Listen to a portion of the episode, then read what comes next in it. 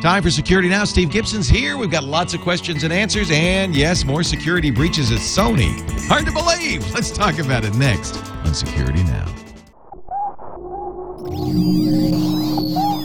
Netcasts you love. From people you trust. This is Twit. Audio bandwidth for Security Now is provided by Winamp for Android, the ultimate media player for your desktop and Android device, featuring wireless sync. Download it free at winamp.com/android. Video bandwidth for Security Now is provided by CacheFly at c a c h e f l y dot com. This is Security Now with Steve Gibson, episode 302, recorded May 25th, 2011. Your questions, Steve's answers, number 118. Security Now is brought to you by Squarespace.com, the fast and easy way to create a high quality website or blog. For a free 14 day trial, go to squarespace.com slash security now. And be sure to check out their annual plans for savings of up to 20% and by FreshBooks, the easy online invoicing service that gets you paid quickly and makes you look more professional. Get started with a free package right now at freshbooks.com. It's time for Security Now, the show that protects you and your loved ones online, your privacy too. And here's the guy who does it all from grc.com, the great Steve Gibson. Hi, Steve. Hello, Leo. It's great to be with you again, as always. Let's get ready to secure yourself. What is this? Episode 302. Oh my God, I can't believe it. You know, you're just one behind. Well, I guess you're, you're, yeah, you're just half a week behind Twit because Twit did 302 on Sunday. I know Right, that was your and- goal. And Twit started before Security Now did. Right. You had them as your flagship podcast, but since we keep counting ours and, and you've had some Twit vacations, Yeah, but uh, Uh, never although- again, by the way. because that was Lisa has also a revenue me- vacation. Yes, Lisa has informed me that I may no longer miss any episodes of any show, ever, ever again. no, Twit especially is a show we don't want to miss. So you're so unless something surprising happens, you're going to be at parody forever. sounds good. I think that's fine. Yeah. I think that's fine. You caught up. So that was the main thing. We have our our regular roundup. This is a Q&A episode, our Yay. 118th Q&A. We've got a roundup of news of the week and uh, some great comments and feedback from our listeners to to cover this week. And uh, and the last question is actually a lead in to next week's episode that is um, going to surprise everyone. Oh, really? Something new, Yeah. something exciting, something different, something, Something we that's long, gonna- long awaited. I would call it a actually no, it's a it's actually I don't it's probably nothing less than a breakthrough. Whoa! So yeah, Whoa! yeah, it's gonna All it's gonna it's gonna Whoa! yeah yeah. Hey, before we get to it, I know I'm, I'm just looking at the notes. We've got security updates to talk about. There's a lot of security news. I'm, you know, Sony's been breached again. Oh, they to just un- uh, they all just get off the internet. Well, now it's like um, matter of pride. I'm sure for hackers, it's like it's going to be really tough for them to get off this horse. Well, we're going to talk about what happened because um, it's something we've talked about before, which is well, I don't, I, I won't, I won't Save uh, it. Save it. negotiate with myself. Yeah, Save save, it. it. Meanwhile, let's talk about uh, one of our great sponsors, Squarespace, the secret behind exceptional websites. When you hear about all these breaches and problems, especially uh, on, uh, you know, a lot of these attacks, for instance, the Mac Defender attack, come from poisoned websites, basically. People whose websites weren't secure. Um, and uh, and and the bad guys got on the website, poisoned the Google image search, from images from those hacked websites and that's how they got on people's systems so you know you got to really wonder what do i need to do if i have a website to protect it well i could tell you right now one way to do it is squarespace.com the secret behind exceptional websites they do the hosting and do they do the software and they have a very firm commitment to security one of the reasons people's sites get hacked is because they're not paying attention. They're not updating their MySQL database software. They're not updating their blogging software and so forth. And these exploits come up. You don't have to worry about that with Squarespace. They handle all the updates. Everything's always up to date. So your site is secure. Your site is also responsive. They have very sophisticated uh, virtual server VLAN technology to keep your site online no matter what happens. They've got the best templates that give your site a unique look. You know, you can if you're a photographer, they've got photo galleries. If you have e-commerce, they've got that. They've got form building. They've got data collection, intuitive editing, fantastic stats. I can go on and on, but here's the deal. Best way to find out about Squarespace is to try Squarespace. Go to squarespace.com slash security now and click the big green try it free button. You won't need a credit card. You'll just need the name of your site, the password for your site. Pick a good one, huh? There's nothing they could do if you pick, you know, string cheese as your password and your email. Well, actually, that's not a bad one, but your email address and your email address. Just, you know, I used to use monkey, not a good password, nothing in the dictionary. And uh, create your website. It's that simple. Now, once you've got your site going, you can use every feature of Squarespace absolutely free for two weeks. It's a good way to kind of see what Squarespace is capable of. I love this uh, for designing sites for others you know for people uh, you know uh, who are um, friends family members businesses that don't have sites it's one thing to say hey get a site another thing to say hey i made a site would you like to take a look? And you can do it in five minutes. It's really easy. Squarespace.com slash security. Now give it a try. We love them and i know you'll love them too. And we thank them so much for supporting security now. All right steve time to get to the security news. So, um, Google has been updating Android. Um, actually, 99.7% of their devices, of the Android devices, SANS wrote that Google is rolling out a fix for a vulnerability in the majority of Android phones that allows attackers to access and modify users' Google contacts and calendar when they're being accessed and listen to this carefully because this is the this is important for us when they're being accessed over unsecured wi-fi networks. It's a Firesheep thing. Exactly. Now didn't they fix it server side though uh, right away? Well the, the, so the flaw for, for those who are interested the flaw affects versions 2.3.3 and earlier right. on the android platform which is virtually all all but 0.3% of android devices uh, and it requires no action from the users. It'll be pushed out automatically. Um, the the the reason this caught my eye is that we've had a number of listeners who have essentially asked this question, which is, well, if I'm using a smartphone which has both a 3G cellular connection or a Wi-Fi connection, but as is the case with smartphones, it will preferentially use Wi Fi when it's available. What do we know about the security of, of the phone's use of Wi Fi versus 3G? And, and this is a perfect example of, of the concern that this, that, that this creates, which is if you're you if you're not using your own Wi-Fi, which we know would be secured, then and, and if you're using open Wi-Fi, that is less secure from you know in the air near the phone than if you were using 3G, which which while it's while its cryptography is not uncrackable, it's still very strong and much better than, as you say, the Firesheep stuff, which basically just takes advantage of the fact that there is over an unencrypted connection, there is is data moving between the phone and the access point, which can be sniffed and is in the clear. And this was happening to people who are using Android phones. So the question I have been that, that's been posed to me, I've seen it a number of times, is should I turn off my Wi-Fi when I'm, you know, when my phone would like to use it, but it's unsecured? And from a security standpoint, I would say yes. I would say unless you really need the bandwidth and you know, if you're just doing things that can work over 3G, if the choice but is between that and and an open Wi-Fi, I would use the cellular connection because Yeah. it at least has local encryption. Right.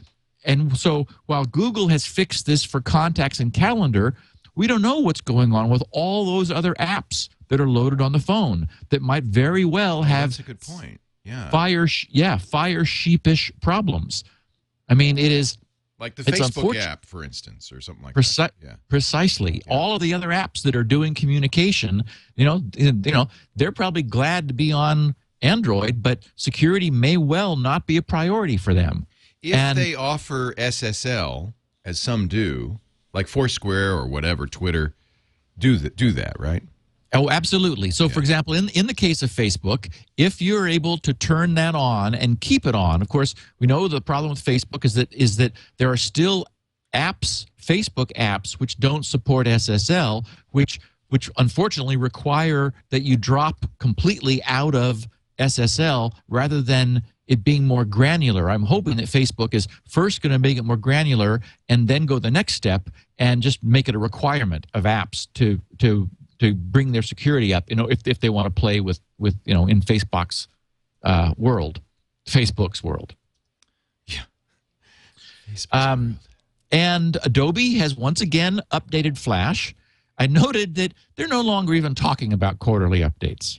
They're not. Not even close. They've dropped that whole idea. of, Well, we're going to wait till June because it's you know fine. Just give it up because um, they they had a big problem, which was affecting all versions of Flash Player for Windows, Mac, Linux, and Solar, Solaris.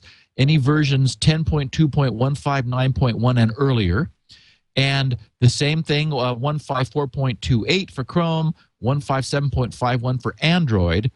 Um, so they and i just when i turned my win 7 box on in order to fire up skype for this conversation with you leo uh, i got the notice and what they were giving me was 10.3 so i imagine that's where they moved to.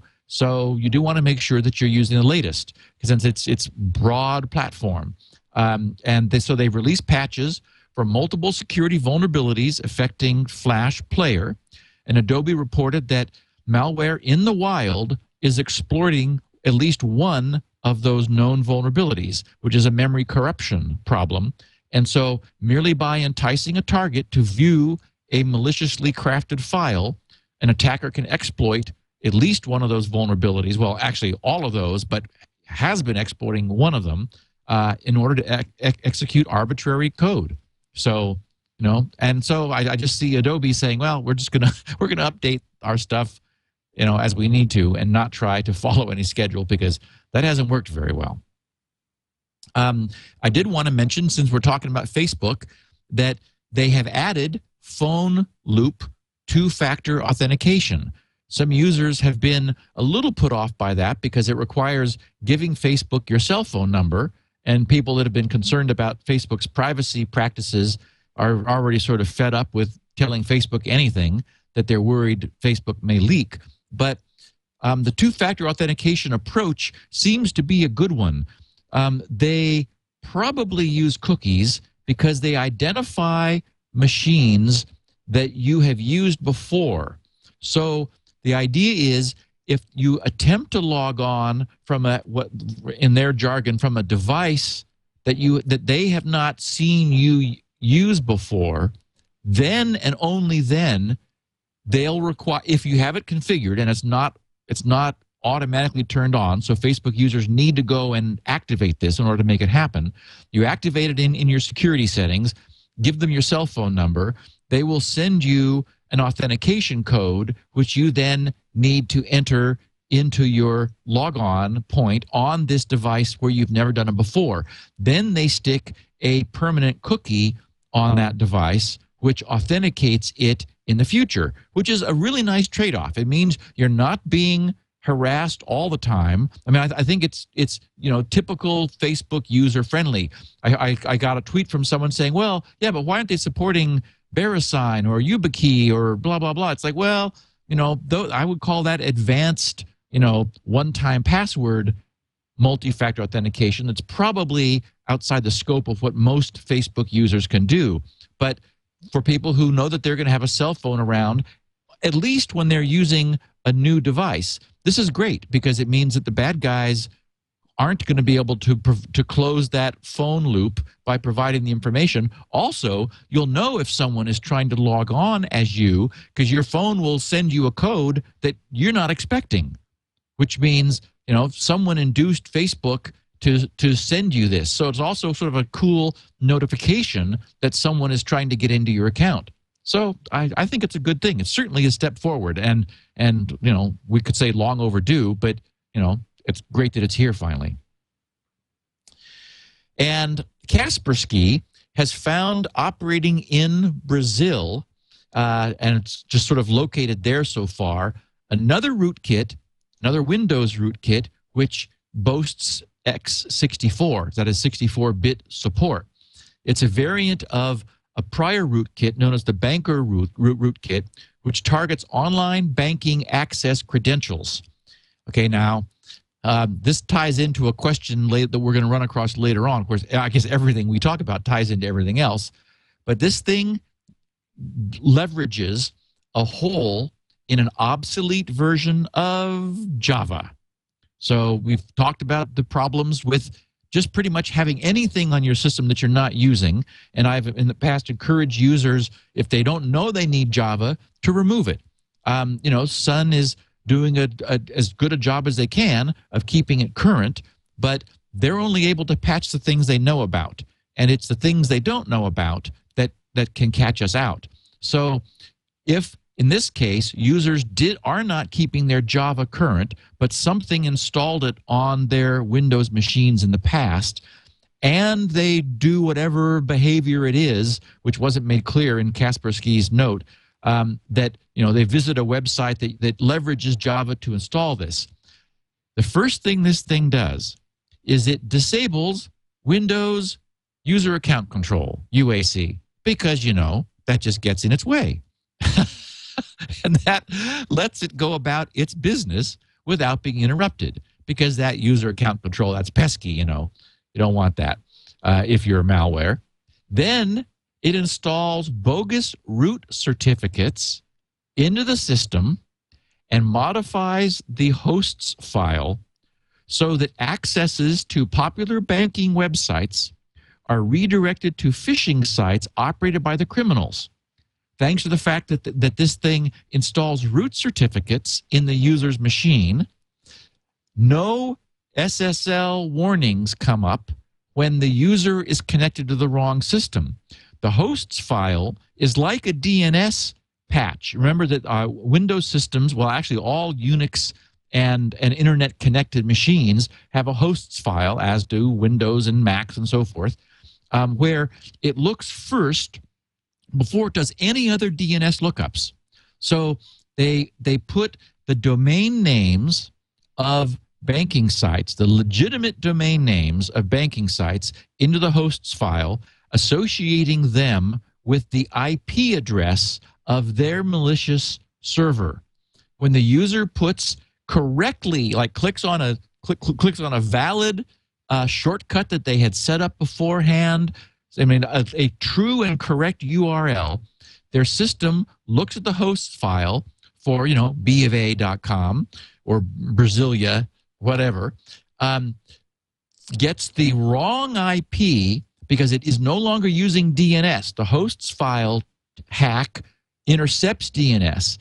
Tell it, it, their browser then connects to the malicious IP. Now, that oh over SSL. That's the other thing. They'll get all the the padlock is there, SSL is shown. I mean, everything about this looks legitimate because there is the, the, this rootkit has installed a bogus certificate which the malicious server has has had its certificates signed by.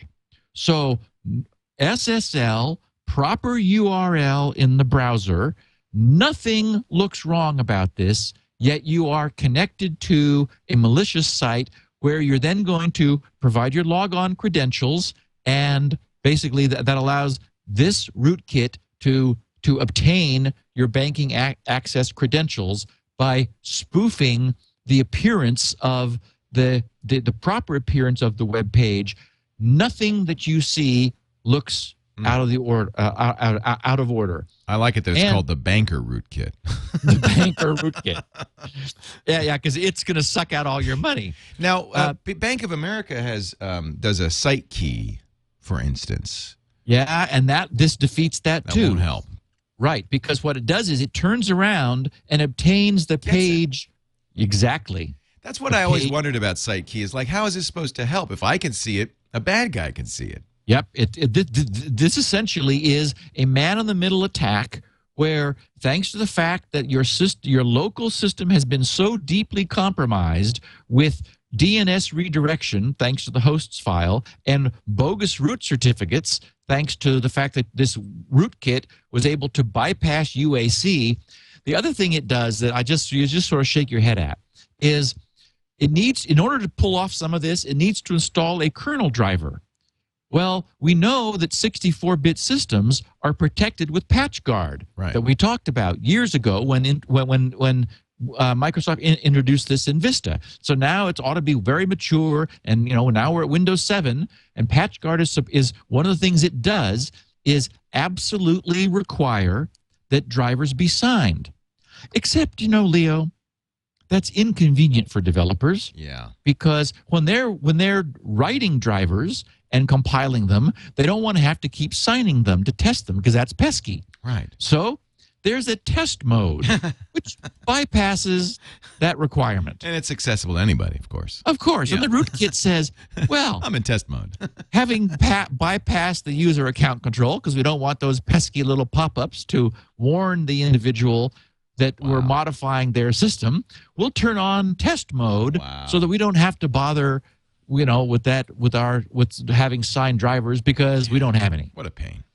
yeah yeah so Now, if I have okay, one more question. This is the chat room is now all at Twitter. uh, if uh, now I have on my Bank of America accounts uh, and my PayPal account and so forth turned on that cell phone second factor authentication, right? So I log in and it says, okay, send this to your cell phone, and I enter it in.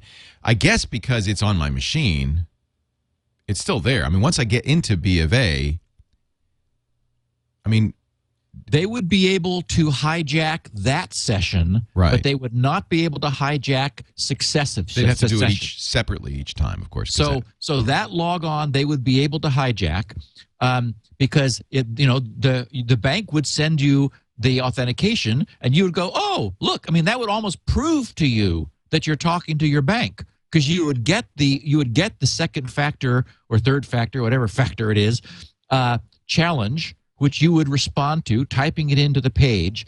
The bad guys would forward that because they're intercepting your traffic to the bank. The bank would be happy and you'd be able to log on. They could not however reuse your credentials in the future. So uh, and if they were smart enough and if they're not now they will be to, to recognize that that you're using um, a multi-factor authentication they would do all their their dastardly work right then and there. And they have a connection with your bank. So as soon as you've given them uh, credentials access right then they're able to do what they want to. And we have seen banking trojans which will empty which transfer all of the money out of your account prior to you being able to complete the first transaction of the, the session. So the bad guys understand this. The moment they get access they they turn around and send all your money off to russia or wherever and you look at your account and it's empty jeez. so they don't even need to come back for for you know further access. Although that's one of the things this thing apparently does acquire. Does does And, it I mean- impersonate your computer if there's a cookie on my computer that says I'm me? Um, Because that's another Uh, thing banks do. oh, absolutely. Because Yeah. remember, the cookie goes through the channel, right. and and these guys get they're they're monitoring the channel. They have full man in the middle activity. So so even if you if the bank said you have to do special things if you log in from a computer you haven't used before, Right. your your computer sends that to the bad guys who then turn around and send it on as part of you know j- j- just just echoing what your what what the traffic that your computer sends. And so here we're looking at the future. I mean, this is, and, and it's, it's a rootkit, meaning that what that driver has done that they've installed is it's patched the actual API, the, the, the low level operating system function, so that you can't see any of it. It's removed itself from the directory listings. And so things that scan your system, which are, are unable to scan underneath the rootkit, which is an additional layer of difficulty, uh, and rootkits are becoming increasingly aware now of, of anti malware and anti rootkit technology. These things are becoming insidious. And I mean, it's this is a perfect example of once something like this gets on your system, you've pretty much lost your system. You just you just need to start over. And what's the attack vector? Uh, Java. Hmm. If you didn't have, if, if you, I know, I know. So you go to some site that that you know is is malicious, or or that the bad guys have installed using, for example, an SQL injection attack. So you're just using, you know, you're, you're at DSL reports because they had a problem recently with SQL injection, and you're just looking at a forum and you trust DSL reports because you know it's a good site, but they've got a problem with their server, their back-end server technology. You you you, browse someone's posting, you're just looking at it in your browser allows this this exploit to leverage the fact that you've got a known problem in the version of Java on your system and the jig's up. Oh boy. Yeah. I mean, this is this sounds like science fiction, but this is what's happening now. Well, there you go. There you have it. so, I did want to follow up a little bit on uh, apparently this is just in Brazil. So, uh, it's not widespread yet. Kaspersky found it. They got a copy of it. They reverse engineered it. They figured out what it was doing so that I was able to tell our listeners. But, you know, there's just no better reason to keep yourself current, patched with the things that we talk about, and run with the minimum target profile, which frankly means not having JavaScript on because it's JavaScript that is that then allows Java. JavaScript invokes Java in order to do you know Java applet sorts of things. So I mean, you really, really want to just where, where you can um, minimize the profile that you're presenting to the target. Um, speaking of which, uh, there was a little bit more we talked about last week. The the sort of the questionable conduct of of Apple support for their AppleCare customers. Now we've had a support document apparently leaked from Apple, which which directs AppleCare workers not to quote confirm or deny whether a user's Macintosh is infected, and not to attempt to remove or uninstall any infections. At, at this point, and I, and I I mean I I give Apple some leeway because frankly it's you know they're late to the game in terms of how you handle these kinds of problems. They've had the the the privilege, the benefit for so long of having a small enough market share that they just weren't a target for the attackers and their prices were so high that you know mom and dad weren't buying macs for for junior hacker you know they were getting him a pc and and as we've talked about before hackers cannot develop attacks for machines they don't have you can only develop attacks for the machines you own, and right. increasingly now, those are those are Macs. Um, Graham Cluley, who is uh, one of the chief technical guys at Sophos, who's by the way, as we know, Astaro's new parent. Um, uh, he wrote that Mac's increased market share has effectively reached a tipping point where people are now getting hit with malware on their Macs. On the support forums, you'll see plenty of people who, who say they were just Googling around when a message popped up and convinced them they had a security problem. He says, in terms of Mac malware, Mac Defender is the biggest event to date. There were earlier viruses and malware, but this one is big. Wow. So, you know, the Mac grows up, unfortunately, uh, in a way that, you know, we've been discussing Windows uh, trials and travails for many years now. And they're sitting ducks because you know Mac users haven't had to have deal with this. And that's a brilliant point. That yes, we talked about that last week. Also, you're right, Leo. It's that you know the in general there isn't the level of on guardness right. that you know on the on on the side of Mac users because, as you say, this hasn't been the way their world has been until now. So yeah.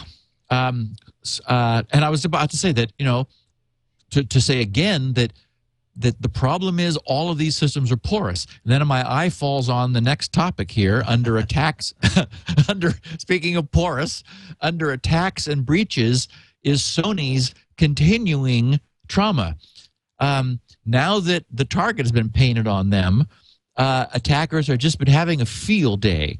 Uh, Sony, uh, I wrote GMG, but that's a GMC uh, in Greece, um, and also some Asian sites have been attacked. In the case of the the site in Greece, uh, email address, usernames, passwords, phone numbers, personal information. Basically, it's another big mistake on Sony's part, and and this is sort of like, I, I mean, I, I liken this to the problems that Adobe had with Flash.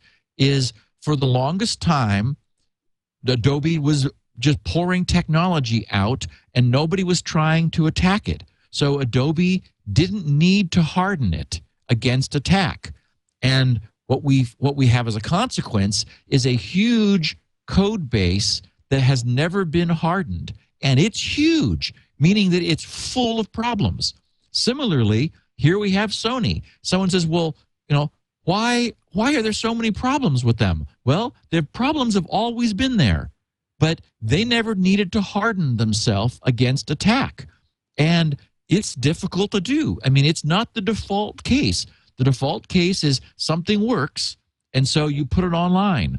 And I, I mean, we're talking about a world now that is different than it's going to be in a decade because the, the world certainly is quickly coming up to speed. And frankly, uh, you know, even in the United States, Congress is becoming increasingly concerned that that super popular sites like Facebook that have you know tens, hundreds of millions of users are are increasingly posing a threat to their own users. So, um, NASA similarly confirmed that an FTP server at their Goddard Flight Center had been breached uh, in this last week.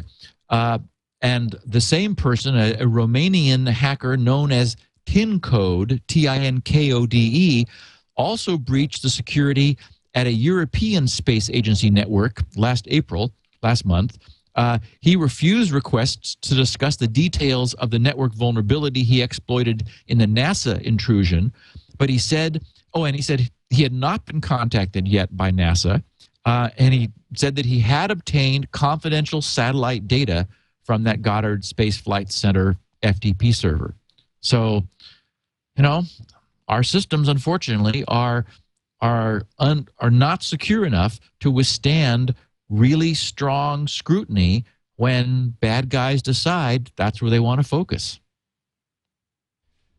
In miscellaneous uh, notes, I wanted to mention that I've been getting great feedback from um, our recommendation of Mark Russinovich's Zero Day novel.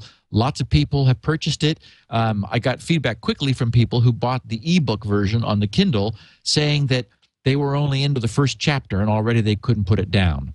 So um, I just wanted to uh, to thank them for letting me know and to remind people that it's it's a good book. Um, and in our unintended consequences uh, sideline, uh, no, don't know if you saw this, Leo, but it turns out that Bitcoin miners, that is, those who run high power machines, cranking out like you. You know, like me, trying to mint bitcoins. I turned mine off because I figured I just got lucky making 50 bitcoins in less than a week. well, how That do you was a- get bitcoins if you don't make them? um, oh, you're able to trade them. You're able to buy and sell Right. goods using Bitcoin as a current uh, as as a currency. Right. But it turns out that initially these were just rumors on some IRC chats, but there have since been confirmation that that Bitcoin miners have been subject in Canada at least to some house searches. Um, the Canadian town of Mission, BC, has a bylaw on its books that allows the town's public safety inspection team to search people's homes for what's called marijuana grow ops if they use more than 93 kilowatt hours of electricity per day. So, so what's happening is apparently, I guess a marijuana grow op is you buy a whole huge like rooms full of grow lights, like Right. fluorescent grow lights, Right. in order to like have this incredibly bright uh, UV rich environment to grow your marijuana plants, and it's detectable by the fact that you're you have a sudden spike in electricity usage. Unfortunately, that's the same characteristic as Bitcoin miners. Yeah, but you're not going to use 93 kilowatt hours a day, are you? apparently, yes, I I read some of the some of the dialogue. People must be having like 10 servers running. No, they have a room full Oh, of servers. please. These people have gone nuts. You know how much Over- you're spending to make Bitcoin? and that's just it. Now, it was the case when we first talked about this that there was no economic that that that people were arguing uh, that there was a power consumption cost disincentive. But Leo, Dole. I looked today at the leading exchange that is exchanging Bitcoin. Yeah. It is north of seven dollars, hovering around seven fifty U.S. dollars per Bitcoin. So you made and I- 350 bucks like that. Yeah, when you and I talked about it, when we first talked about this, um, we were. It was like an event when it broke. It when it reached parity with the. U.S. dollar. Right. When one Bitcoin was one U.S. dollar, we're now at seven fifty.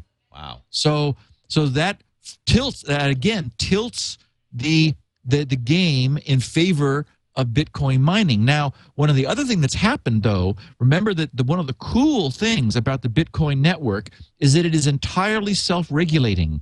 As this distributed peer-to-peer network sees that the rate of bitcoins being minted by these crazy people with you know houses full of servers and probably air conditioning or at least their windows open and fans um, it automatically increases the the the level of difficulty of the problem that must be solved that is this hashing problem that must be solved in order to continuously regulate the rate at which new bitcoins are being minted.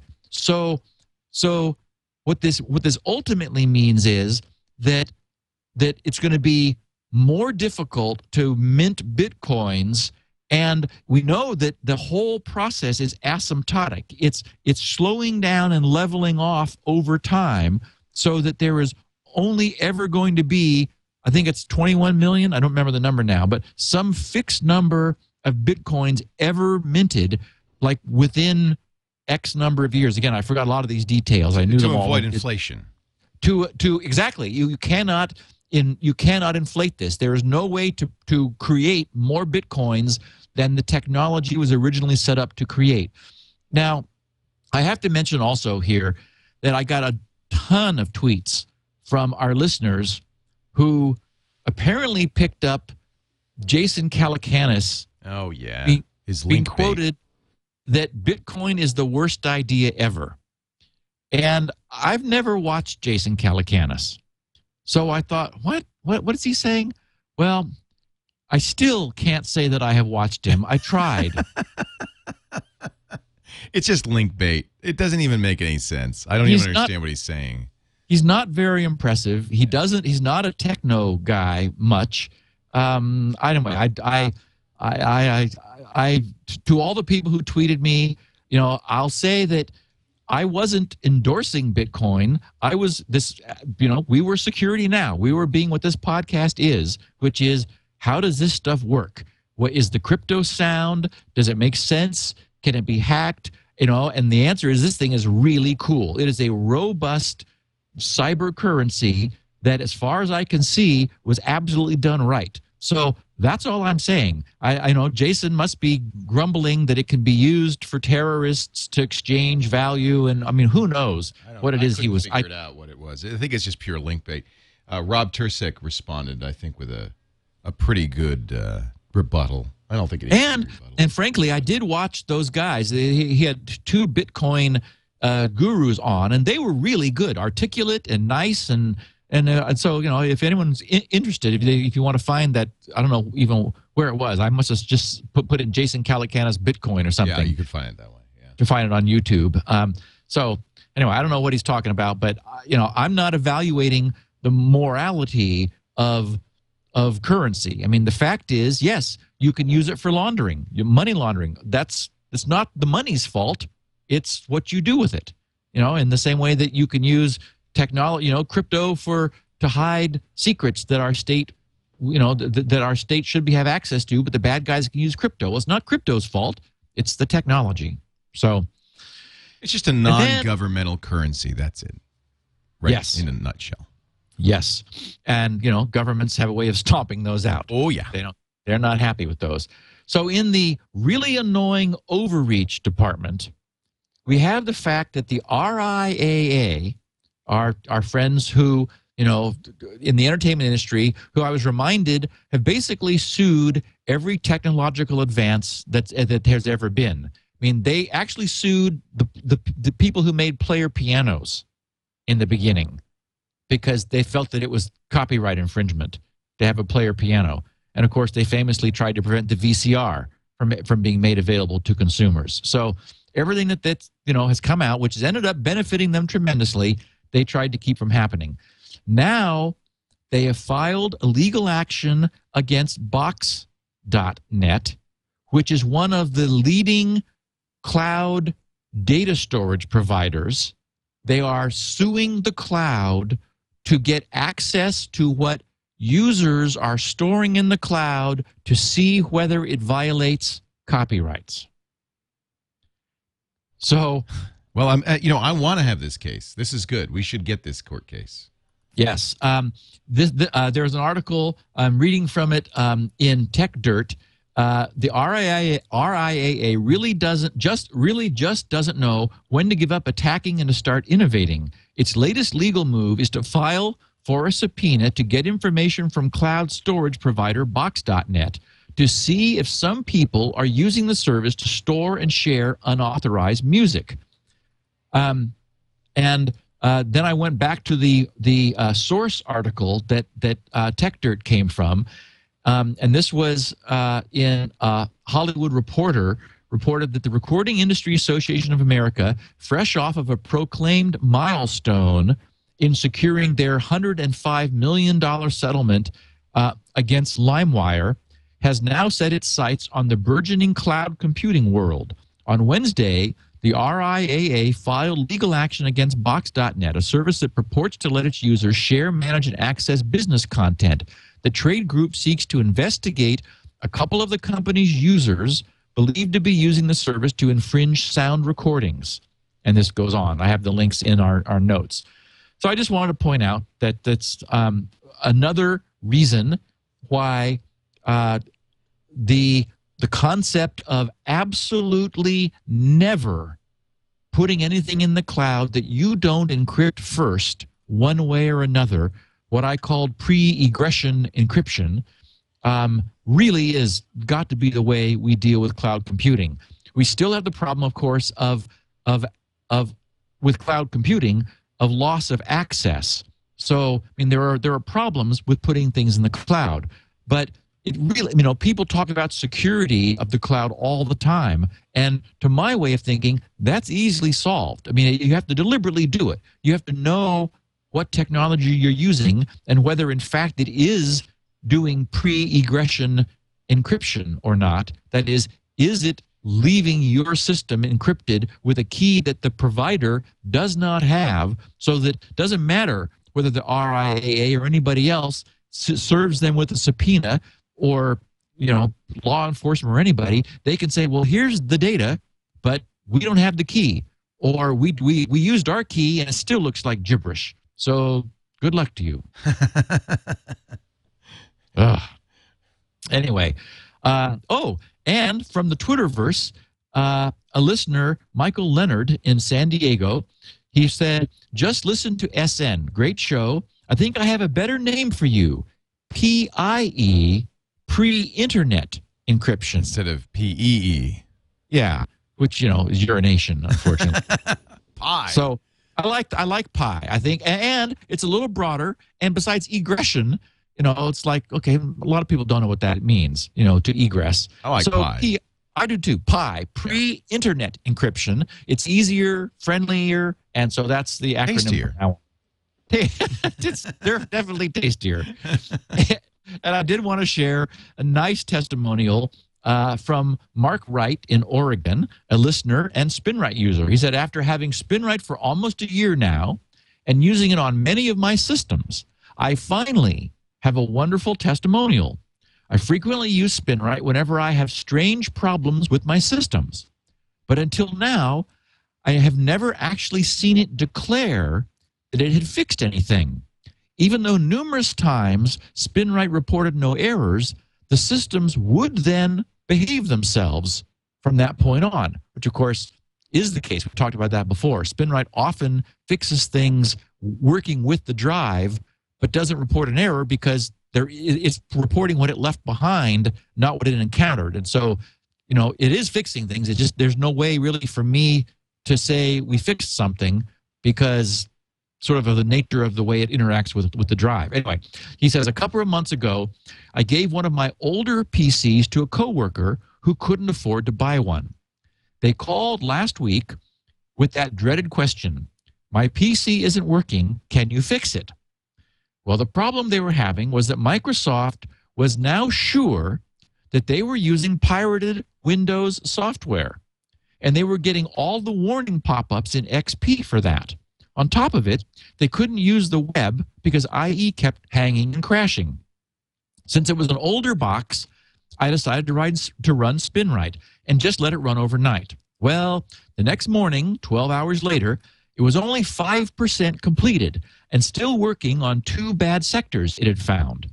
I noticed in the data it was working on, it was Microsoft's and wondered if the failure had munged a file related to software validation. I decided to just let it run its course. About 36 hours later, SpinRite had finished testing the drive with a total of about 16 blocks marked bad. When I booted the system, or when I booted into the system, I was able to launch IE now and ran Windows Update. After installing all the patches and the software validation tool, Lo and behold, the errors were all gone. I got the window message that Microsoft had recertified the box and all was well with the world again. Thank you, SpinRite, for saving me the trouble of backing up data and reinstalling everything. Hopefully, the drive will last long enough now for them to afford a new one. Great product, Mark in Oregon. And thank you, Mark Wright. I really appreciate you sharing that with our listeners. We uh, we're going to come back and answer questions. I, I, Steve, you prepared some fascinating questions to talk about. Got some about. good ones. Yes. Before we do that, though, I'd like to stick in a little advertisement for our good friends at FreshBooks. I used FreshBooks for a long time. It was Amber MacArthur, in fact, who introduced me to FreshBooks. It's an invoicing system online, and and one of the reasons we were very interested at first is because it was the first really truly Web 2.0 website we'd ever seen. I mean, just friendly, easy to use truly interactive. Their tagline, Love Invoicing, is absolutely the case. You could take a look by going to freshbooks.com. You can even try it because it's free for the first three clients. What does freshbooks.com do for you? Well, if you do hours, for instance, they have an iPhone app and a web app that will track your hours and automatically do the invoicing. You get you paid faster because every invoice you send via email has a pay me button that uh, allows your clients to pay you via credit card or one of 11 different online payment services like PayPal and Authorize.net. That's nice. Automatic late payment reminders can be set. You can even, I think this is really cool, automatically invoice and automatically charge your clients if your clients agree to it. They did a survey a couple of years ago and they found that users of FreshBooks tend to get paid about two weeks faster than they did before and that's because FreshBooks really speeds this the system. It, it streamlines your invoicing. Who likes doing invoicing? Nobody does, but FreshBooks makes it easy, professional looking. You've got your logo on there, and the invoice. It doesn't you know look like a self-generated Microsoft Word document. It looks like a pro accounting system. It is. That's why they'll even print and mail invoices for you too for an additional fee. Try FreshBooks today. Go to freshbooks.com and uh, it's free for the first three clients, which is a great way to try it. I think you're going to like it well enough that you're probably going to want to uh, use it for all your invoicing. Of course, if you're a small business like I was, three was plenty. It even handled the uh, Canadian currency because I was invoicing uh, Canada as well as uh, U.S. clients. So that was really great.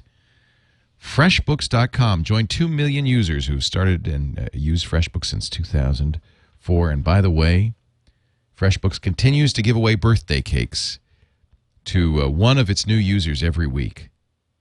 So if you sign up this week, you could be in the drawing for those delicious Caroline's birthday cakes. We had one the other day. It was great. Fresh books. somebody else did. I looked at it, tasted a little, you know, a little fingertip. FreshBooks.com. Try it today. Steve Gibson, GRC.com. Time for questions and answers. Are you ready? You betcha. Well, of course you are. Why wouldn't you be ready? The question is, is Leo ready? Let me get the document up here, and uh, and I can answer the questions. Where are they? It's- It says they're in there. It seems to end at the spin right thing. Is there a second? Oh, it's. The, I'm sorry, Leo. There, there's two documents. oh, well, there you go. They're a separate PDF. Of course they are. Oh, there it is. All right, I'm ready. Sorry about that, Steve. Uh, sometimes I'm a little slow. Question uh, number one comes to us from a listener and programmer. In fact, I know his name, Jim Heislip. He rants against Steve's claim. Steve, in episode 256 Q&A 115, your very passionate claim that it is possible to have bug-free software is a major slap in the face to those of us who build software for a living. Well, I'm going to let you defend yourself, Steve, but I, I, I think that Steve has been very clear about this, and it's not quite as you say. Sir, you have stained the honor of all professional programmers, and I will have satisfaction. As the injured party, I hereby challenge you to a thumb wrestling duel to be held at a place and time that is mutually convenient. All joking aside, though, you exclaimed, Come on, it's math. No, it's not. Good programming is communication. Communicating your intentions to the compiler and, more importantly, to other programmers in such a way that there can be no confusion. That's why, as you pointed out in your very much justified rant against JavaScript, every browser interpreted a particular code snippet in a different way. Communication is a human activity, and no matter how carefully you choose your words, someone will interpret what you say in a different manner. I can't count the number of times I've had QA testers file bug reports only to tell them, no, that's how it's supposed to work. Look at this section of the design document. And of course, people make mistakes too. And in the complex, add in the complexities of multi-threaded and event-driven programs. You're now talking about programs whose complexity is several orders of magnitude greater than most programs could be written in assembler. At that point, proving that a program is bug-free is an almost impossible task. You said by definition, it's possible for us to have an absolutely bug-free environment and not a bug in any apps. And I want to underscore this, but it'll never happen. You said that. Well, it is also possible to win the lottery five times in a row, but that'll never happen. Just to be clear, I'm not saying because we can't write bug free code, we should just shrug our shoulders and say, oh, well, or that we should expect such basic mistakes as not sanitizing inputs, allowing buffer overruns, and so on. Good software developers should, nay, must always do their best to write code that is as bug free as they know how to make it. And yes, Steve, I'm afraid that means there will always be bugs and people will always make mistakes like shutting off a firewall. Well, I, you know, in your defense, you've always said that. It's exactly Yeah. what you've always said. Yeah. Um, um, I, um, first of all, you know, I also build software for a living. You know a little bit about this. Yeah, and I and he he he says that uh, adding the complexities of multi-threaded and event-driven programs, and you're now talking about programs whose complexity is several orders of magnitude greater than most programs that could be written in assembler. Well, Not so. I write all of my programs in assembler, and they're all multi-threaded and they're all event-driven. Right.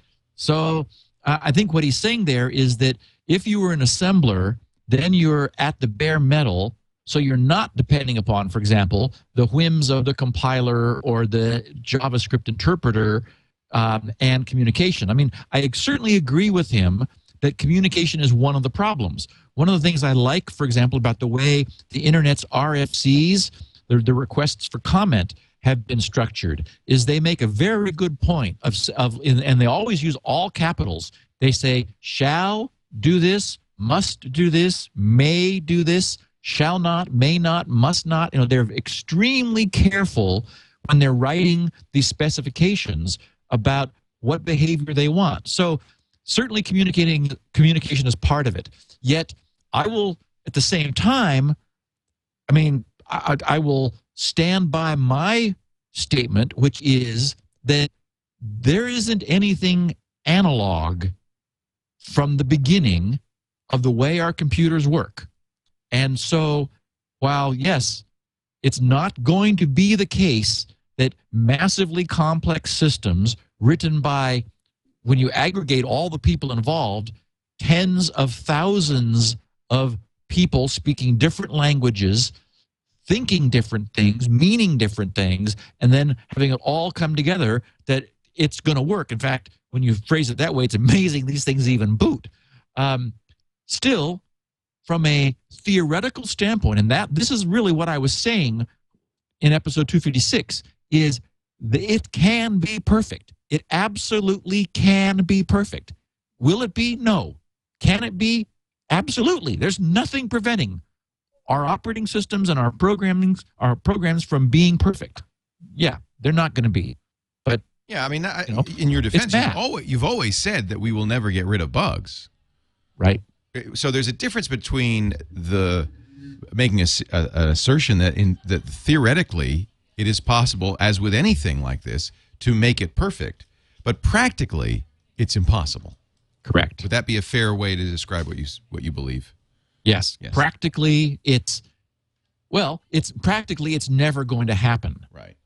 It's not impossible, it's never going to happen. Right. There's a I, I difference. love I, I, I love Donald Knuth's book on um is it Lex?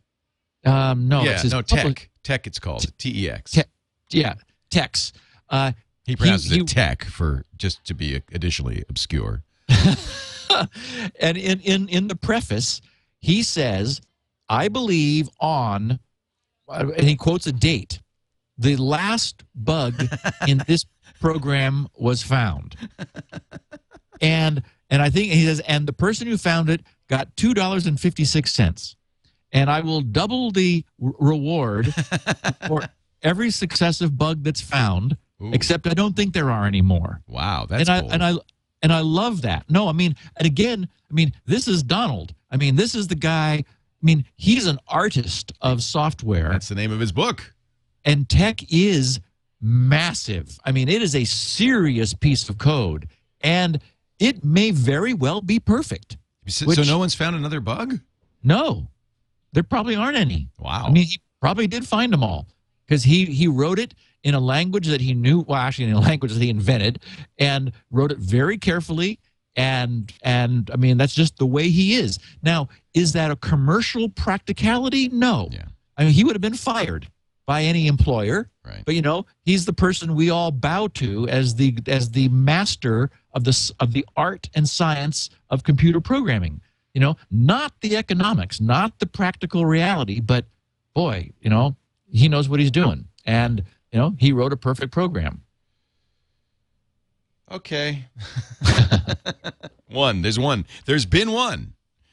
Pat Cho in Sacramento, California wonders about disabling browser plugins. Steve, while I would prefer not to have Java and other now now we agree, uh-huh. Java and other plugins installed on my computer, I do need them for a few sites. Firefox and most other browsers give you the option to disable them, which I do unless I need them for a specific web page. Am I gaining any additional security by doing this? Or am I just wasting my time because the malware can somehow access the needed DLL files, even if they aren't enabled because they exist on the computer? If this does provide some additional security, I hope someone develops an extension to make it easier to turn the plugins off and on. Thanks for the great show and thanks for SpinRite. I would add it's probably also programmatically possible to tell the browser to turn them back on anyway. Yeah, I don't know whether you could do that at least in Firefox. So, okay, Pat's question is a good one. As we just saw, a you know we we dragged ourselves over the horrible details of a new rootkit which installs itself thanks to having an obsolete version of Java installed on the machine.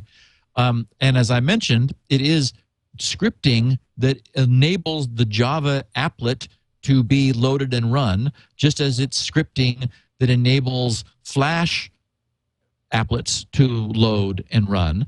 So it is definitely the case that browsers have control over what technologies, what add on technologies, plug in technologies they're hosting and running within their windows, and that it would be possible to do something more granular than NoScript, where, for example, when you load a page, up pops a, like a menu of the technologies that this page needs in order to go. And there would be a, a, you know a field for java and one for flash and one for javascript and you know uh, uh, pdf rendering and you know uh, uh, all the different sorts of plugins that, that you have to enhance your browsing experience. And then you could decide which of those you know based on this site which of those you want to turn on that's sort of what we do with NoScript um, in a less granular fashion because without scripting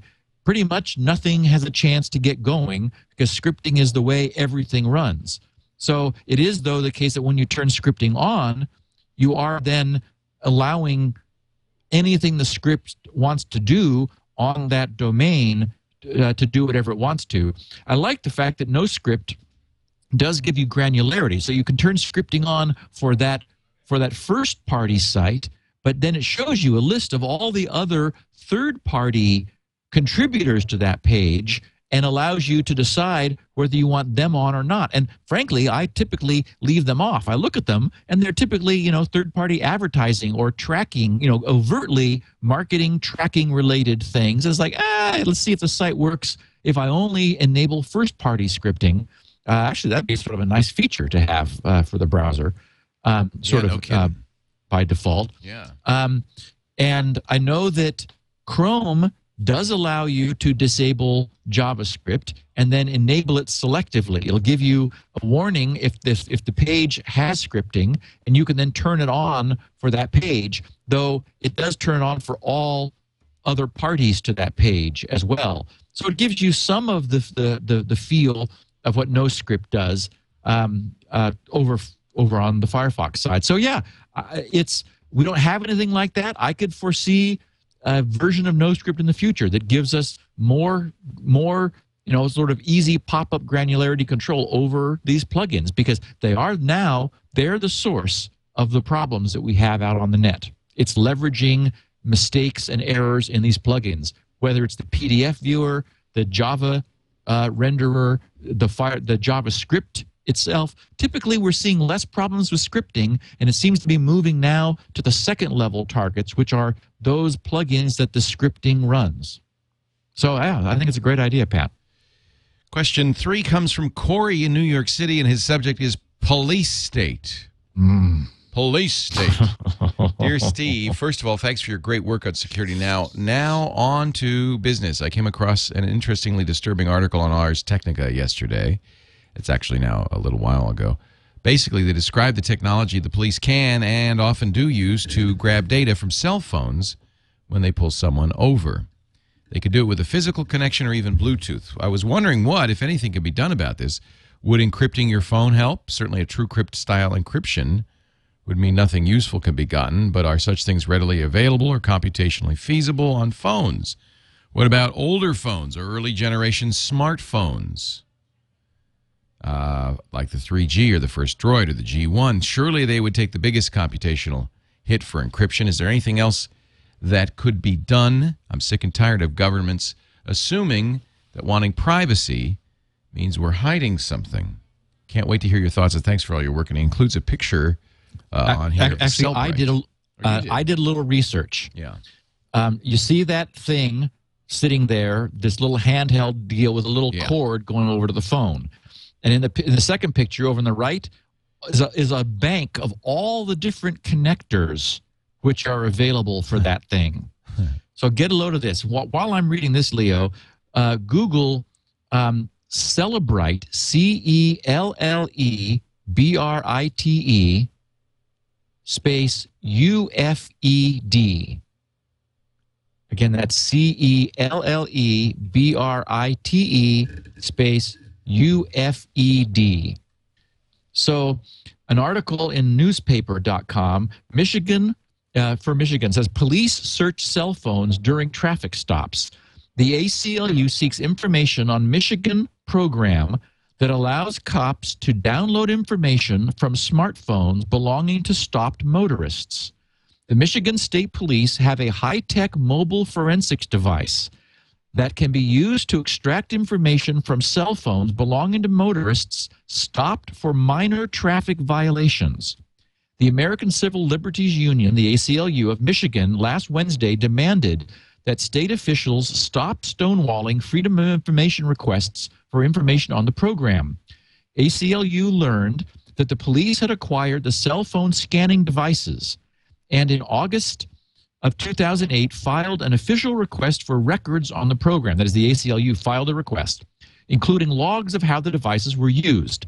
The state police responded by saying they would provide the information only in return for a payment of $544,680. Why? The ACLU found the charge outrageous. Yeah, no kidding.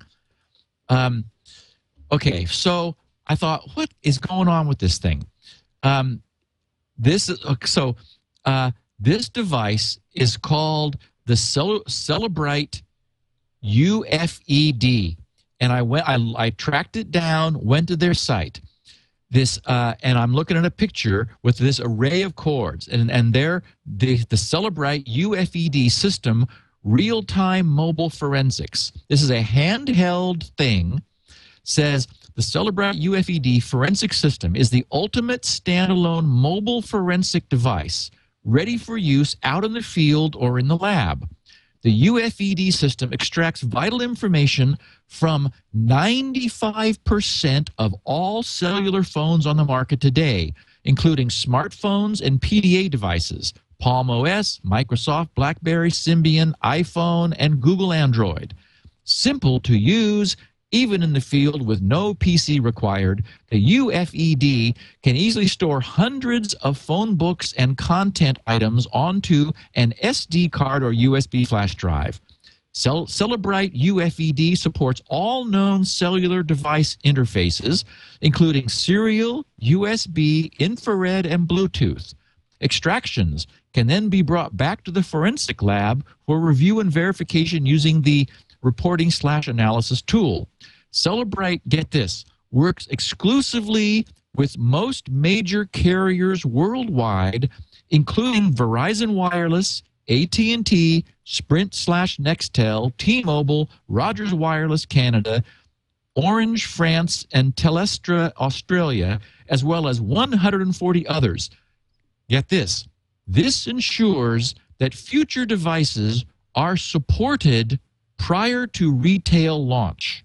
Hmm. And then under secure extraction and complete content, they say the UFED allows you to extract a wide variety of data types, including contacts, SMS text messages, deleted text messages, call history, received, dialed, and missed, audio, video, pictures and images, ringtones, and phone details, including the ESN and the phone number and so forth. So essentially, what we've got is a, a device designed to hook up to phones, which apparently by design gets in underneath any password protection or encryption that the phones offer because this has been set up in advance with the cell phone providers to to uh, to make sure this is going to be compatible with every connector shape known um, so that anyone who gets your so, so, your your cell phone is able to essentially suck it dry and the problem is this is being done by just simple traffic stops in Michigan. Well, that's the issue. I mean, I don't think they have probable cause to search your cell phone for a traffic stop. Exactly. But you know, this is uh, similar to a device that uh, you, they'll use at uh, the phone store to copy your phone numbers off your phone and put it on. Uh, with your phone. permission. With yeah, your with permission. your permission, of course. Yeah. Yeah, uh, as I understand it, the, the police demand the cell phone of someone who they've pulled over and then take it back to their car. Problem is, they can do it so quickly, you might not even know it's happened. Right. Well, I'm. Uh, yeah. Let's see a court case based on that evidence. Then we'll see what happens. Yeah, we'll see how it develops. I mean, it's clearly an illegal search and seizure. But anyway, I'm no. I'm no attorney. Martin Rojas. I mean, you got to have probable cause. You can't just take somebody's cell phone, search it on a fishing expedition. That's clearly illegal. That's why the ACLU. well, the, the problem is we are certainly seeing an erosion of our civil c- civil liberties as a consequence of the Patriot Act that was just recently renewed for another four years without any debate Right. in Congress. Yeah. Martin Rojas, Atlanta, Georgia, wants to set up a secure email community. Steve, I love the show, and I've been listening since episode 30. I have to say, it's made me appreciate what I was learning at my computer science classes and how it applied to the real world. I love hearing your explanations and propeller hat episodes. But recently, my friends and myself have been trying to figure out how to encrypt email while communicating within our group. I immediately thought of public key encryption, but I have no idea of how of any software or how I'd go about setting this up for our group. I know most time topics are theoretical, but I think a lot of people would love a practical way to apply encryption to our mail. Love the show. Please keep up the awesome job you and Leo do with the podcast. And Leo, I turn this one over to you I guess because I do it. because you do um, it and I never have. Yeah. There's you know there's a very easy way. There's a service called Hushmail that uh, Phil Zimmermann uh, of PGP fame worked with. They use PGP's technology in the background. Uh, they allow you to create uh, encrypted mail to and from friends or anybody else. It's just like Gmail or any other service, but encryption is one of the features. Now that may make you a little nervous because you'd have to trust that they weren't in fact storing the, the key and all that. Uh, so uh, many of us just put encryption our own uh, our own system. Uh, most email programs allow you to do this. Outlook does, uh, Apple's Mail does, uh, Thunderbird does.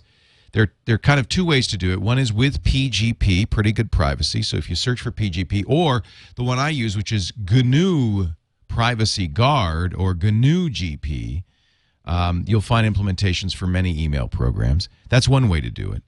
Um, the other way to, and by the way, uh, both these systems will provide you with digital signing as well as encryption, which means you don't necessarily have to encrypt the mail, but it will validate that the mail came from you and no one else. And I, that's what I use. If you get email from me, it's always signed. Uh, and the other way to sign and or encrypt is with certificates. Um, and uh, you know you can go to there are a lot of places you can buy certificates from all the usual authorities. Email certificates are usually cheap. I, I got a free one recently. It used to be Thawte would do this, and I can't remember who does the free uh, email uh, certificates. But uh, if you search around, you can find those. Those are a little bit easier because you install the certificate into your email program, and it handles all the details kind of transparently. Um, I don't know if Gmail or Yahoo Mail or those other webmails have their own encryption systems. They might, but uh, yeah, I would suggest Hushmail if you want to do it with web mail, mail and I would suggest uh, either uh, GNU Privacy Guard or a certificate-based system. SMIME is what it's called, Secure MIME, uh, Right. if you want to do it on uh, email. Did I get that right, Steve? You did. and I do it, and I like it. Um, mostly because I think if we all encrypt, then they'll then then that uh, just kind of takes away that thing. Well, only crooks encrypt, right? the The implication is if you didn't have anything to hide, you you wouldn't Good. hide it. Good point. So yes. I hide everything. Apparently, there are browser plugins that will allow you to use PGP with uh, web-based mail, so that's worth looking into. Question. Oh, I guess it's back to me. Question five from Tim Roslin in St. Louis, Missouri. He wonders about optimum password brute force strategies. Steve, I'm listening to Security Now thanks to a friend of mine, Andy Gibson. Good job, Andy. I started from the beginning and I'm almost up to episode 100. And I'm excited to find out what the surprise was you promised for that milestone. I don't even remember anymore. That was No. 200 episodes ago. Yeah. Every once in a while, uh, I'll sprinkle in a more recent episode. Just finished listening to 297. I'm writing this shortly after hearing you say that in terms of password or passphrase vulnerability, the attacker has no knowledge of your character scheme. With Leo adding, it might even be foolish for the attacker to make assumptions about it. We talked about, you know, tick tricks you might use that make it easier for you to remember. Uh, theoretically, would make it easier to crack if the attacker knew the trick you were using. Right. Um, he does say, but they have to start somewhere, and that got me wondering if brute force attacks were tiered. T I E R E D. In other words, does a typical brute force attack in the in the in fact start with the assumption of a simple password, perhaps with a limited character set, all lowercase alpha, and then tier up to include uppercase, then numerical, ultimately special characters. The bottom line is if so, wouldn't you be most secure by only picking from the special character set? As that, oh, this is interesting, as that would be the tail end of any brute force attempts, thereby making the attacker's job more difficult by simply uh, choosing exclusively from the last upper tier. P.S. You can't very well listen to 100 episodes of Security Now without eventually buying a copy of SpinRite. So one of those yabba dabba doos was me. No problem with any of my drives, but it's nice to have a bit level confirmation they're still in good good shape. Grateful for your and Leo, Leo's contributions to the field, Tim Roslin, St. Louis. We're grateful you listened, Tim.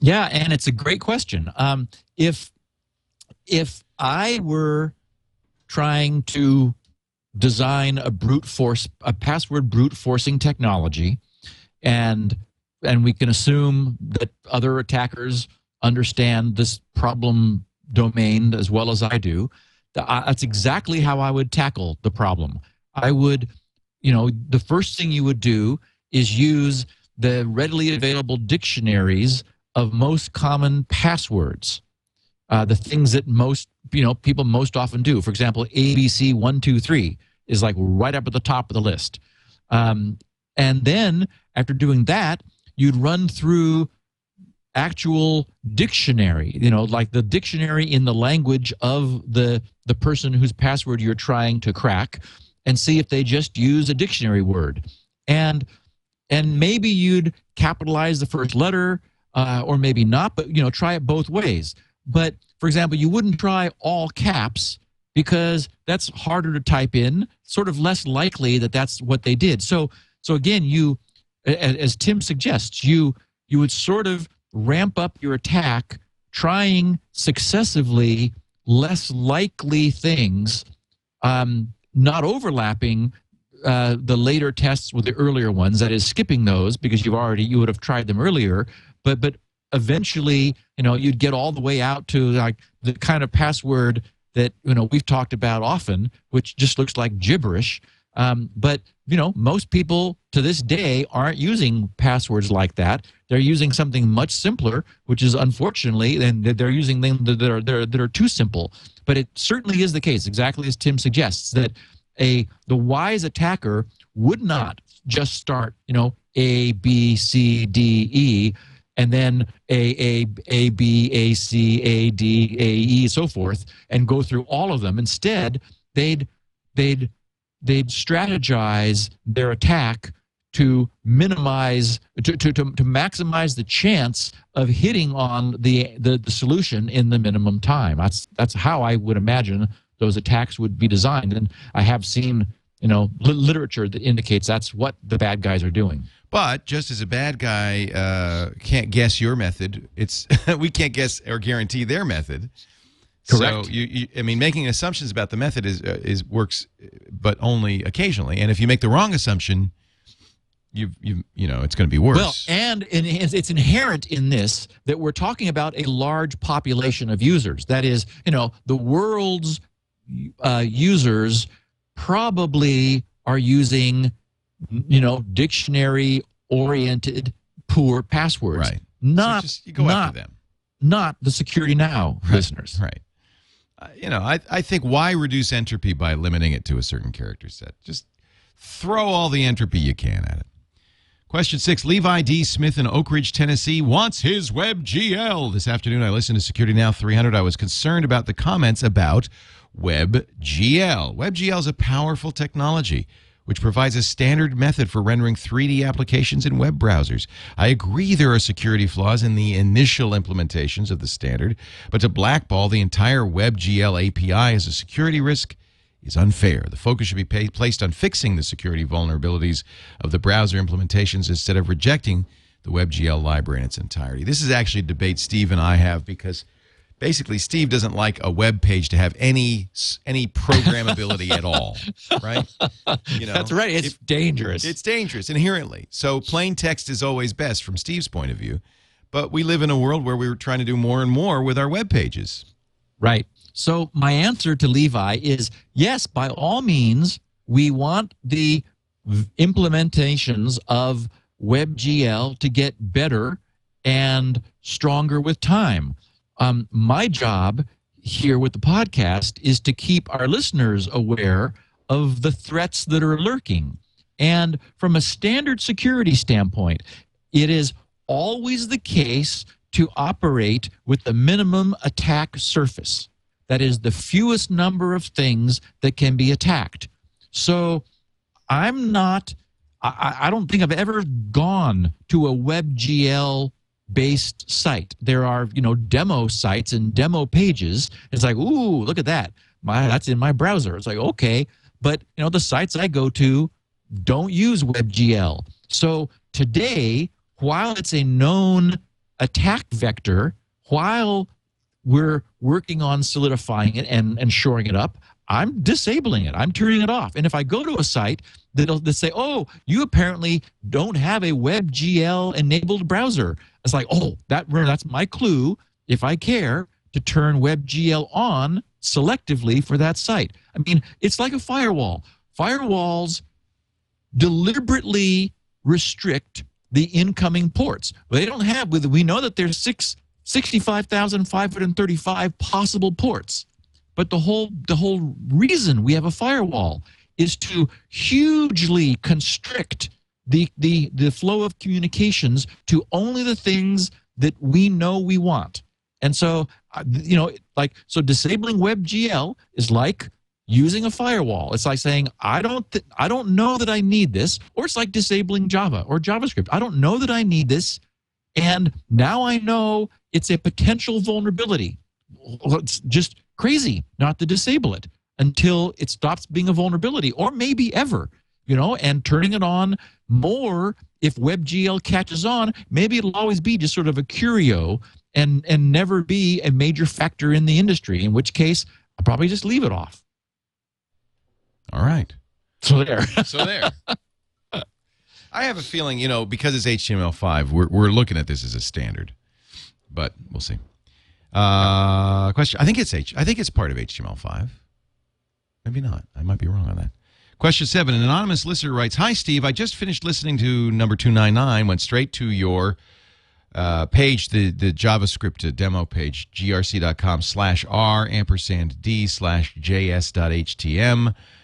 Of course, I use NoScript. Duh. So best no JavaScript warning ever. Oh, I haven't seen it. What did you do? what did you do? I should I should turn off JavaScript and go there. So I just wanted I got a kick out of his mentioning that because I'd forgotten that I had fun with the with the warning that the page will give you or the explanation if you go to either of my JavaScript pages uh, with JavaScript disabled, which of course I would expect our listeners to do, much as this anonymous listener did.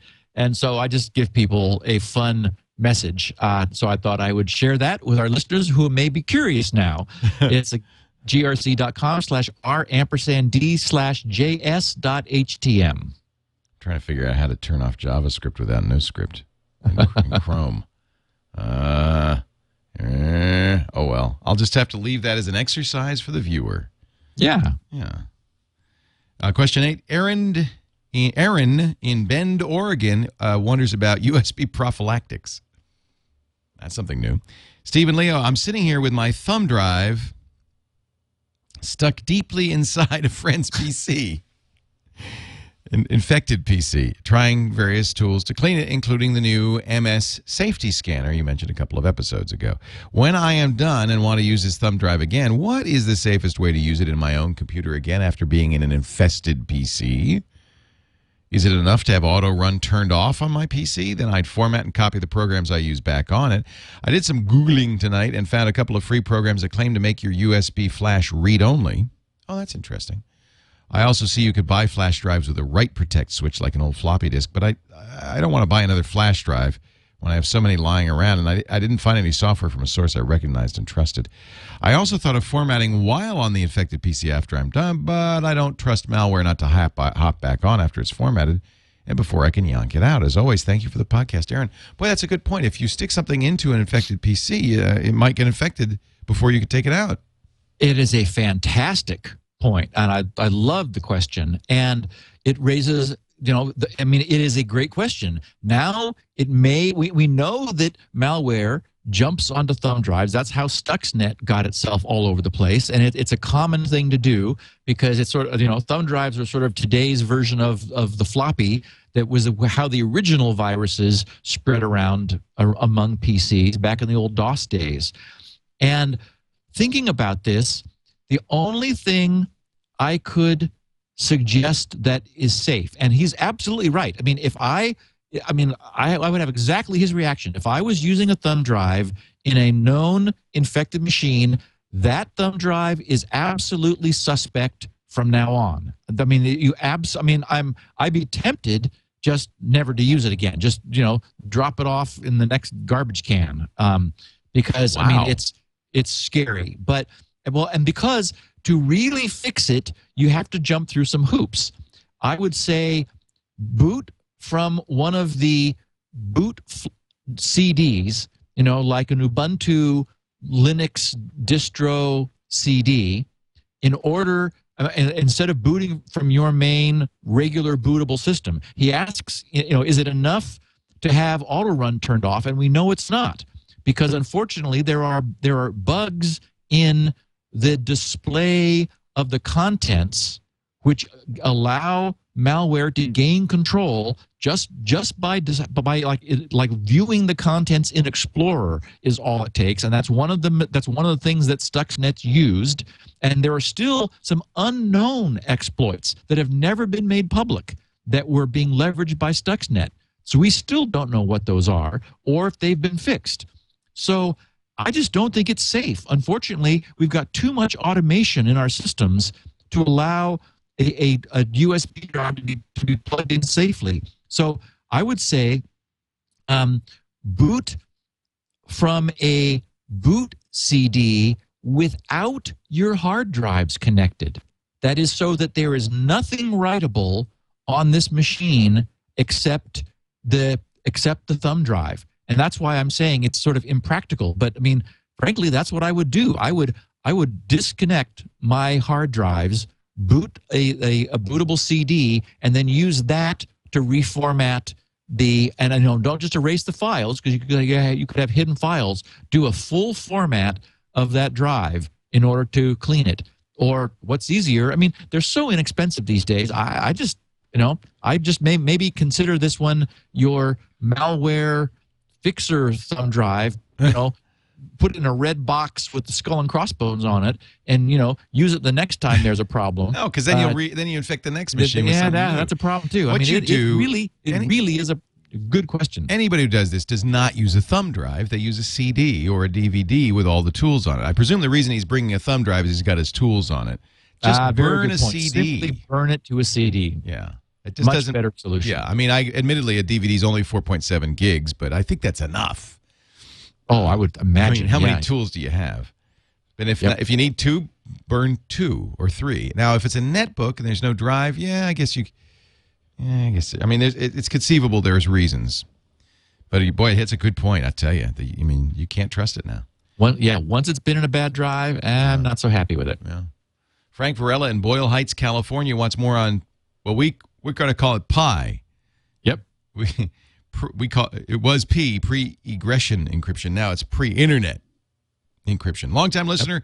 always fascinated with the topics. You brought up the term P pi. Could you talk a little more about what is pre-internet egression? Well, I'm not going to spend much time on this because we have already talked about it. I, I pulled all these questions together before I put the top of the show oh. stuff together, oh, okay. which brought me into this discussion. So I'm sure all of our listeners understand, and I'll just make sure that Frank does, that this concept is using technology. And for example, Jungle Disk is is an example of of PIE, P-I-E, pre-internet encryption, where although it's not the default, you have to manually establish your own encryption key, for example, in Jungle Disk. And there are some others that people have been tweeting me about that I'm going to try to get to make time to look at in order to, to vet them. Because I'm not really happy with the direction Jungle Disk has taken. It was once free, now it's not. Um, it's still inexpensive for for in the cloud backup. And yeah, I think if you use their Rackspace version and you use your own key, then you have a PIE compatible, a pre internet encryption system. But the idea is many systems like Dropbox are very user friendly and they say, "Oh, we encrypt. You know, we we we use SSL 256 encryption so that all of your data is safe as it's coming to us." The problem is they encrypt it and then they decrypt it at the other end. So they're storing it in or, or they have it at least in an unencrypted state. In the case of Dropbox, they then would encrypt it for storage, but they encrypted it for storage. You know, they had the key that was used. The only way any of this stuff is safe is if the you you do the encryption before it goes out on the wire and that key never leaves your control. In which case, we're using the cloud as a big opaque storage container in the sky. We still have the problem that it could go offline, but it, but and, and so that's inconvenient, but at least we have zeroed the problem that, that of security. This stuff is absolutely secure because it was encrypted before it left us, and encryption these days is trivial. We all we it, it's available. It's it's free, not even inexpensive. So it does require that you carefully choose and vet the technology you're using. This is I ought to mention. This is why I did the same thing with LastPass. I'm using LastPass.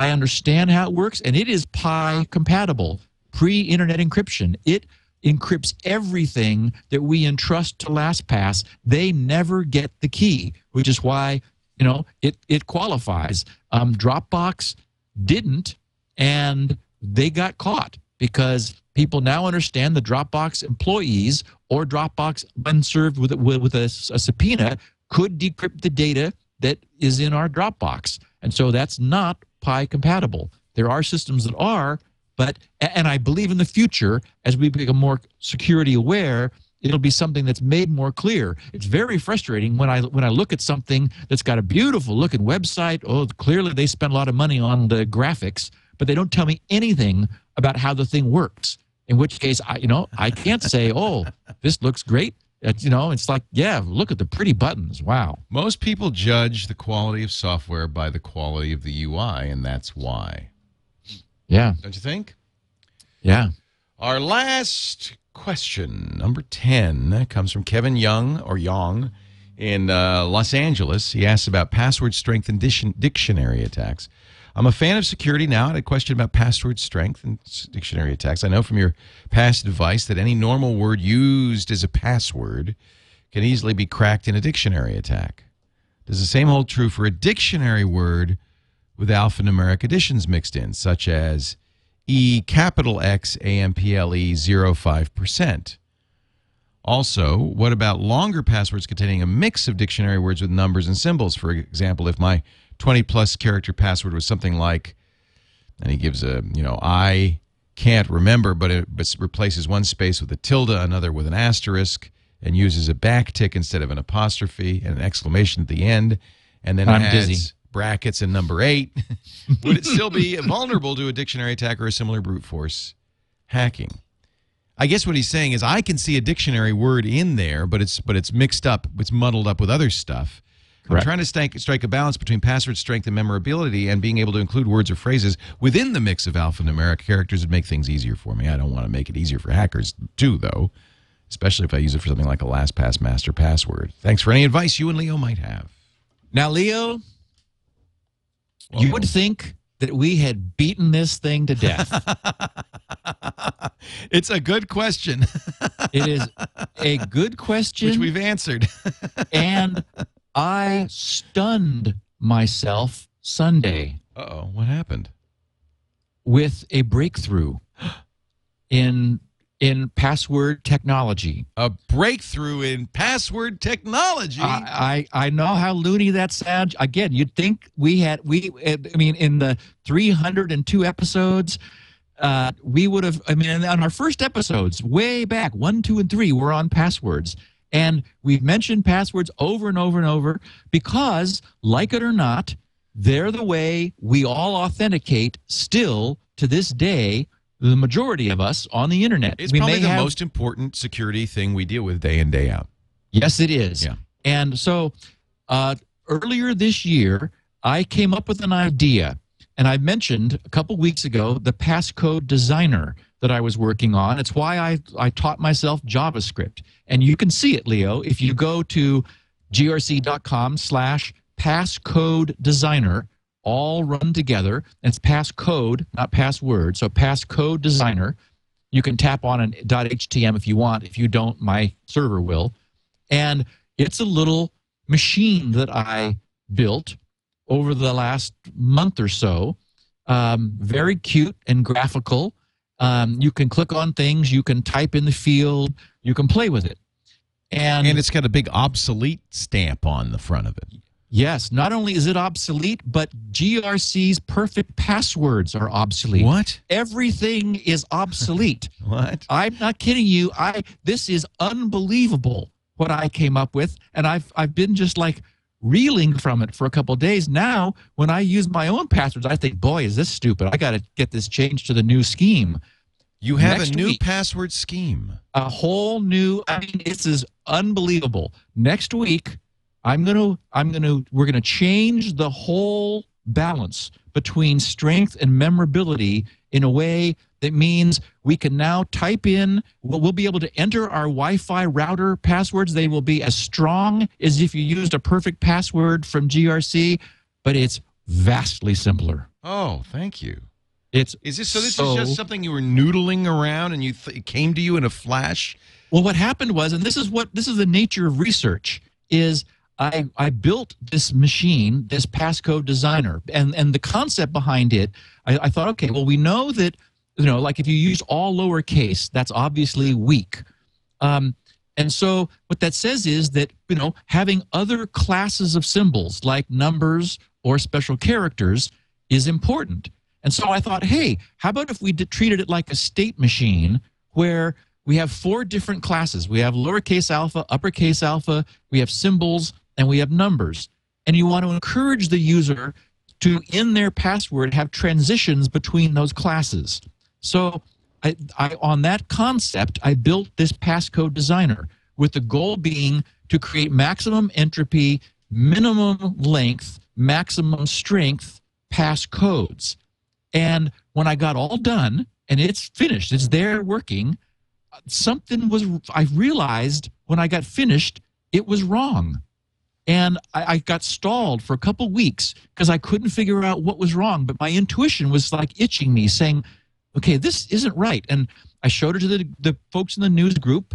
And, you know, a lot of them, you know, we went back and forth and tried to figure out, you know, they didn't quite understand what I meant. And I explained it.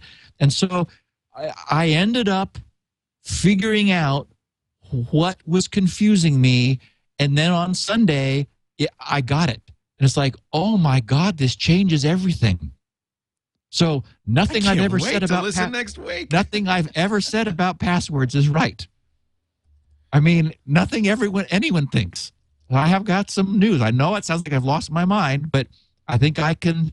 Uh, I'm working on a new page now, which is going to lay it all out and explain it and give people something to play with so they can test passwords using this new scheme. And when you hear it, you're going to go, "Oh my God, why didn't anyone ever think about this before?" Oh my God! So, episode 303 next what a week. tease! I love it. Next and I'm week, not kidding. It's we're going to change our password. Everyone here who is listening to this is going to change their passwords. I can't because I've got something far, far better.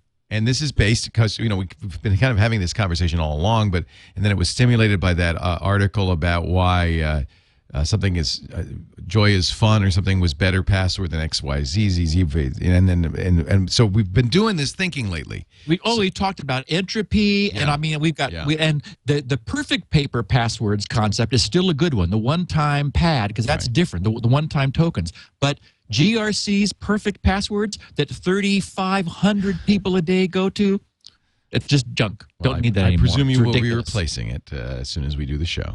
Uh, I'm, it's sad because I really liked it, but it's stupid. you put a lot of work wait, into wait, it. till- I got something so much better. Steve, you're the greatest. Steve Gibson is at grc.com. That's the place to go if you want to know more about SpinRite and all of those other great uh, applications, uh, many of which he gives away. Actually, SpinRite's the only one he charges for. GRC, the Gibson Research Corporation. If you have a question, we're going to do it. We do Q and A episodes every other episode. Go to grc.com/slash feedback. You'll find all of the Security Now episodes there in uh, 16 kilobit versions for the bandwidth impaired. Plus, Steve pays to get transcriptions made so you can read along, which is great. It also makes it easier to search uh, for the content you're looking for. That's all at grc.com. Steve's on Twitter at sggrc. And um, every week we do this show Wednesdays at 1, I'm sorry, 11 a.m. Pacific, 2 p.m. Eastern Time, uh, 1800 UTC at live.twit.tv. So join us live or subscribe at twit.tv slash SN and you can get it every week. You wouldn't want to miss one, that's for sure. Not next Not week. next anyway. week. Not number 303. Somebody's in the chat room, uh, Beatmaster, is saying, could you sell that uh, idea to Sony, please? All right. We'll talk again next time on Security Now. Bye bye, Steve. Thanks, Leo. We're going to give it away next week. Yay, it's free. Security Now.